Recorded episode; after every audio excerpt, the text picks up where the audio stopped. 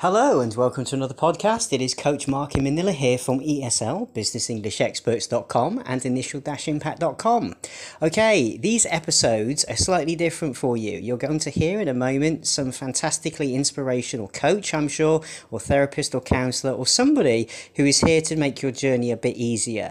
These all come with a bit of a disclaimer from my point of view legally. I'm not liable for anything that you do with this particular person. If you decide to instruct them, that is your own decision. So do make sure you make the best decision possible. Remember, you can reach them via the links down below in the show notes. Just click and you will reach them directly. What do I get out of this? Absolutely nothing. I don't receive any payment from the coaches, and of course, I don't receive any payment from you. All I'm trying to do is introduce you to somebody who might be able to assist you better than I may. Because I cannot help all people. One size does not fit all, and I might not be the best fit for your journey. So I hope you find this inspirational. There's going to be many more of these types of podcast episodes coming your way. Please feel free to share them widely, and I hope you get inspired. Okay, over to your inspirational speaker. Take care. Hi, this is Carolyn with Noomii.com, the professional coach directory. Today I'm interviewing Derek Slater Cook in Salt Lake City. Derek, thanks so much for joining me. You're welcome. It's a pleasure to be here. Thank you. So, Derek, can you tell us a little bit about your ideal client? I coach men who feel misunderstood, undisciplined, and like they are lifelong underachievers typically they think they might be or have been diagnosed with ADHD or ADD, attention deficit hyperactive disorder. And my ideal clients are men who are are young at heart enough that they they want to rekindle their spark and fuel their fire within, you know, their passion so they can pursue their purpose which has often been dismissed by friends, family, teachers, society. Great. And Derek, can you tell us a little about the process you use to help those clients? Well, there's a lot of energy that's required, I think, for anybody to make a change or shift. And one of the most common things that I experienced personally myself and that I also see with clients is that the negative misunderstandings, the labels, the childhood memories almost can feel like bullying, although it's often unconscious, you know, from classmates and friends and even well intentioned teachers, that there's this stigma and they feel like this mental health issue, this ADHD, this thing that, you know, many people take medication for, which in and of itself is a problem because we still seem to be unable to see any sort of mental health issue as being just like cancer, which I'm 18 years cancer free. Of course, we'll do chemotherapy. But they, we, there's this stigma with it. And while that stigma or those negative labels and perceptions are there, it adds so much extra baggage and drag to a person's energy and desire to get lift as if in an airplane. It's hard to make progress. So, my first step is to help people reframe and start to look at the gifts and the superpowers that ADHD provides. It's not easy always to use it, but they are there, and the world is full. History is full of of great and successful people, but people don't make that connection in the day to day life in 2019. You know, Walt Disney was told he wasn't creative enough to write for a newspaper. And of course, Albert Einstein is pretty well known for having failed out of school.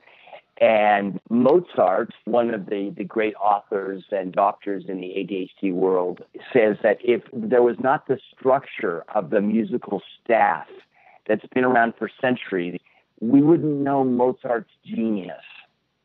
So a lot of people have been incredibly successful with their creative superpowers. Now, once the mindset starts to shift, accountability and structure is, is also something that's very important. Using technology and calendar to provide that structure so that we can then create our own symphony and I can help my clients insert their creative genius to get the results they want and have a lot of fun doing it. Now, this personal accountability I teach people how to create that for themselves in advance of any would-be boss, micromanager, even even a well-intentioned spouse. We have to own our own, creating our own structure so that people can trust we're going to show up and do what we say we're going to do when we say we're going to do it.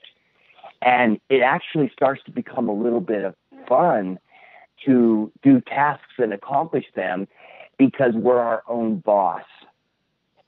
And there's another piece here self awareness, emotional intelligence via a tool called the color code. It's the science of personality, it's an assessment that will help tell you what your core motivation is. And that's something that never changes. Now, we can build character so you can learn to add the strengths that are not naturally yours. But we're true. We learn to accept, celebrate, and and and uh, utilize our strengths, our superpowers, in a way that we can partner with people that have other strengths to be contributing and effective members of professional work teams, romantic relationships. So accept and reframe your mindset in terms of the gifts of ADHD, develop and utilize personal accountability, and, and partner with this ADHD thing instead of continuing to fight it as a, as a curse. Welcome it, embrace it, and use it to create the results you want. Wow, that's great, Derek. And what kind of feedback do you receive from your clients after you've worked together for a while? Wow, I've, I've never been asked that question before, or I've never I've never thought about that. And the feedback I get is that people find they are challenged to discover why something is important to them, something's interesting or fun. We often know what we do and how to do it. A company might be able to tell you that but it's much more rare for a person or even a company to be able to tell you why they do what they do. That is so critical that when people start telling me that, gosh, I'm starting to understand, you know, why I've always wanted to hang glide or or to own my own business.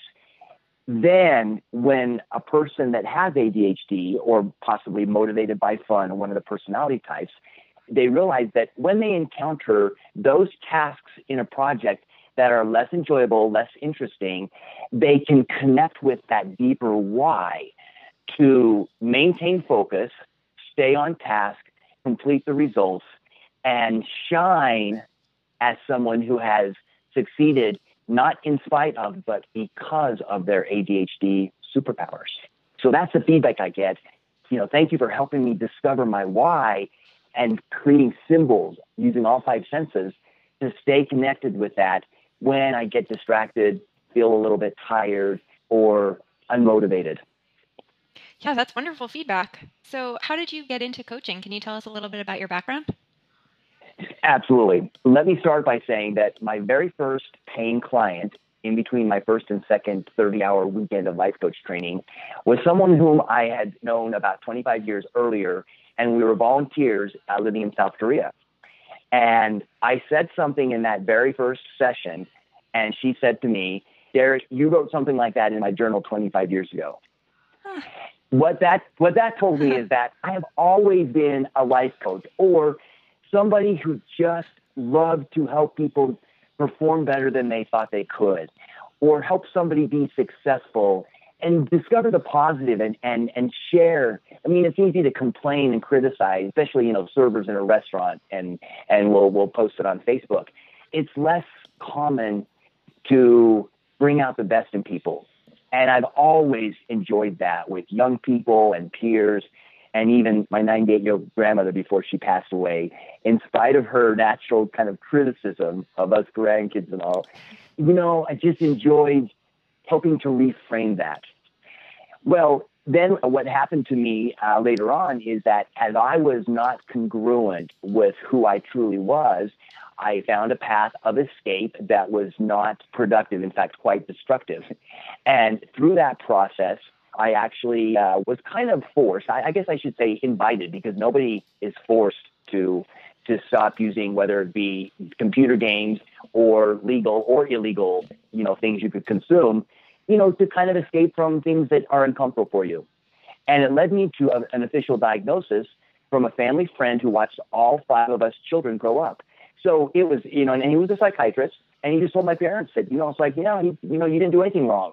You know, he just found his own cure. So what I discovered is that there was some scientific reasons why I was smart, best German student my junior high teacher ever had, and yet I never got an A, even in mm-hmm. junior high. So I discovered the ADHD. I started the research and therapy. I mean, I read books, I went to conferences.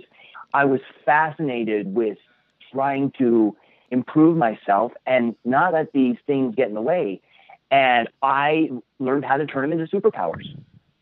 And then when I discovered, I thought social work was for me. But there are some requirements for that type of a profession that don't fit with someone who prefers not so much in detail or the documentation. And so life coaching showed up, and I thought, this is it. So I've been life coaching for 10 years.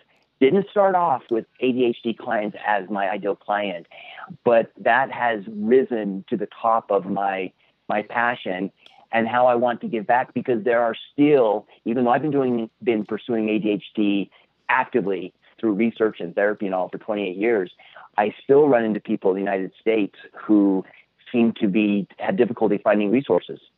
Internationally, it's much more difficult.